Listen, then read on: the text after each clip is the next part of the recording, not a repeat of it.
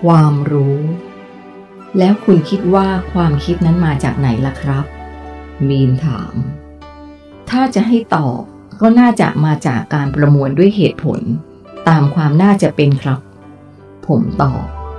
ใช่ครับ การประมวลแบบเป็นเหตุเป็นผล คือความสามารถของสมองของคุณ แต่ข้อมูลหรือความรู้ที่ได้นั้น มาจากไหนถ้าไม่ได้มาจากการรับเข้ามา ซึ่งการรับเข้ามามีได้หลายทาง ถ้าเป็นทั่ว ๆ ไปก็คือ รับเข้ามาจาก 5 ช่องทาง คือการเห็น การได้ยิน การได้รส การได้สัมผัส และการได้กลิ่น แต่ทั้ง 5 ช่องทางนี้ มีข้อจำกัดเช่น ข้อจำกัดด้านเวลา ข้อจำกัดด้านสถานที่ คือหมายความว่า ถ้าคุณไม่ได้ไปเจอ ไม่ได้ไปกิน ไม่ได้ไปดมสิ่งนั้นเวลานั้น คุณก็จะไม่ได้รับความรู้นั้น แต่มันยังมีช่องทางการรับข้อมูลอีกหนึ่งช่องทางที่ไร้ขีดจำกัดใด ๆ นั่นคือ ช่องทางจิต การรับข้อมูลจากช่องทางนี้ ก็แบ่งออกได้เป็นสามแบบอีกคือ 1. ข้อมูลที่ถูกส่งมาถึงคุณโดยเฉพาะคล้ายกับที่คุณรับข้อมูลจากผมเมื่อสักครู่นี้ 2. การควานหาข้อมูลด้วยตัวคุณเอง แบบนี้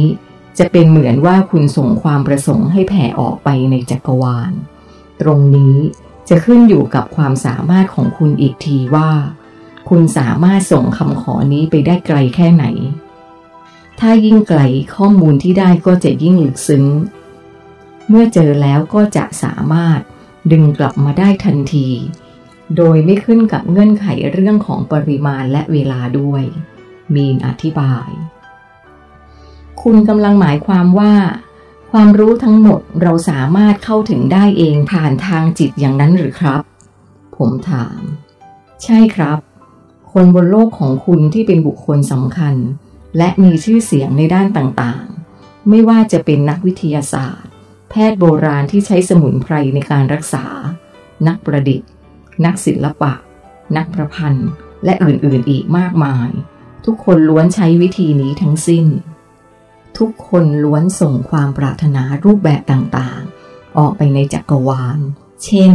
สงสัยอะไรบางอย่างที่ยังหาคำตอบไม่ได้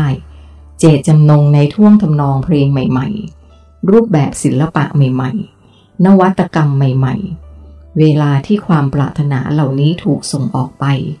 มันก็จะขึ้นอยู่กับพลังอำนาจของแต่ละคน หากคนนั้นมีความมุ่งมั่นมาก คือคิดต่อเนื่องตลอดเวลา มันก็จะสามารถควานหาคำตอบได้ไกลมาก และเมื่อมันเจอ หรือสัมผัสกับสิ่งที่ต้องการ มันก็จะถูกส่งกลับในทันที ทั้งหมดนี้ คือกระบวนการทำงาน เพื่อค้นหาความรู้ของจิตทั้งสิ้น มีนอธิบาย แล้วคนทั่ว ๆ ไปอย่างผมเนี่ย มีโอกาสที่จะใช้กระบวนการนี้แสวงหาความรู้ได้ไหมครับ ผมถาม ได้แน่นอน ทุกคนบนโลกมีความสามารถนี้ เพียงแต่คนส่วนใหญ่มักจะมีกำแพงกั้นเขาเอาไว้ กำแพงนี้คืออะไรครับ ผมถาม กำแพงนี้ไม่มีอยู่จริงหรอกครับ เจ้าของแต่ละคนสร้างมันขึ้นมาเอง ดังนั้น มันจึงเป็นกำแพงที่ไม่มีวันข้ามได้ นอกจาก เขาหยุดพูด นอกจากจะทำลายมัน ผมเสริมขึ้นมาแบบตลกตลก ถูกต้องเลยครับ เขาตอบ อ้าว ผมพูดเล่นๆนั้นเนี่ย ผมพูดกำแพงนี้ไม่ว่าเล็กหรือใหญ่ สูงหรือต่ำ ก็ไม่เคยมีใครข้ามมันได้ ต้องใช้การทำลายอย่างเดียวเท่านั้น กำแพงนี้เรียกว่า ความกลัว โดยความกลัวนี้เมื่อถูกผสมกับความคิดด้านลบของเขาคนนั้น มันจึงออกมาเป็นความเชื่อที่มีต่อความปรารถนาของเขา ความเชื่อนี้แปลออกมาเป็นภาษาพูดได้ว่า มันเป็นไปไม่ได้หรอก ยากเกินไป ฉันไม่มีทางทำได้ คนเก่งกว่าฉันยังทำไม่ได้เลย มากมายที่เขาจะสรรหาคำพูดมาเป็นกำแพง ที่ทำให้เขาต้องเลิกล้มความตั้งใจ และเปลี่ยนไปเลือกทางอื่น มีนอธิบาย มีคนจำนวนน้อยมาก ที่สามารถเปลี่ยนความกลัวนี้เป็นความรัก หมายความว่าอย่างไรครับ ความรัก ผมถาม ที่จริงต้องเรียกว่า ความไม่กลัว หรือความกล้าหาญมากกว่า เมื่อแปลออกมาเป็นภาษาพูดก็จะได้คำว่า มันท้าทาย มันน่าตื่นเต้น ฉันต้องทำให้ได้เป็นคนแรก เป็นต้น วินาทีที่คนคนนั้นพูดแบบนั้นออกมา ก็เท่ากับเขาได้ทำลายกำแพงนั้นไปเรียบร้อยแล้ว คนบนโลกของคุณ 99%เมื่อเจอกำแพงนี้ ก็จะหันไปหาหนทางใหม่ ที่มีความเป็นไปได้มากกว่า นั่นคือการพยายามเอาชนะความกลัว ด้วยความกลัวอีกที ผมจะบอกเคล็ดลับให้อีกอย่างคือ ไม่มีใครจะสามารถเข้าถึงความรู้ทางจิตได้ด้วยความกลัว คนที่เข้าถึงได้ล้วนอยู่ในภาวะที่เบิกบานเต็มเปี่ยมด้วยความรัก ปราศจากความวิตกกังวลใด ๆ และนี่คือเหตุผลว่าทำไมคนบนโลกของคุณ สามารถใช้กระบวนการนี้ได้เพียงไม่กี่คน ยังไม่หมดนะครับ เกี่ยวกับเรื่องกระบวนการเข้าถึงความรู้ด้วยจิต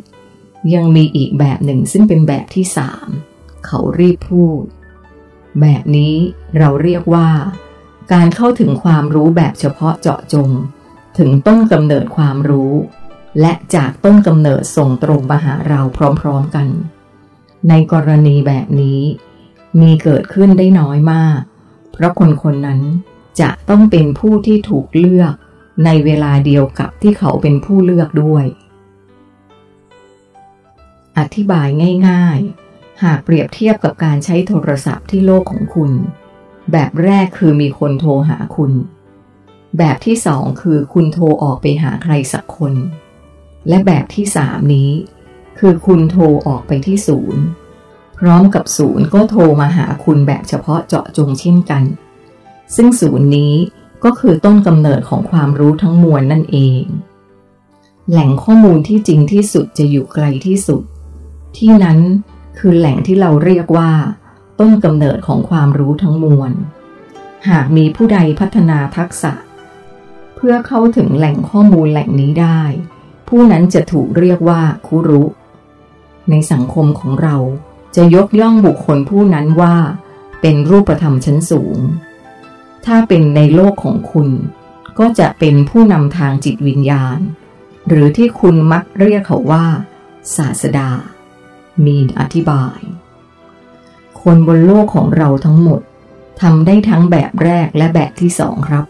ส่วนแบบที่สามจำกัดเฉพาะบางคนเท่านั้น เอาละครับ ผมคิดว่าผมได้ทำภารกิจของผมให้สำเร็จลุล่วงแล้ว เดี๋ยวเช้านี้ ผมจะพาคุณไปทำความสะอาดร่างกาย และเปลี่ยนเสื้อผ้าชุดใหม่ คุณจะได้ไม่รู้สึกแปลกแยกจากพวกเรา และวันนี้คุณจะต้องเดินทางไปยังอีกที่หนึ่ง ไปที่ไหนหรือครับ ผมถาม ไม่ต้องกังวลครับ คุณจะรู้สึกอุ่นใจถ้าคุณไปถึงมีนพยายามพูดให้สบายใจ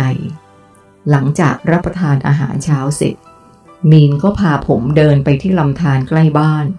จากนั้นก็เดินทวนน้ำขึ้นไปเรื่อยๆ น้ำตรงที่เรายืนนี้เตื้นเกินไป ไม่เหมาะกับการลงไปเล่นครับ เขาอธิบาย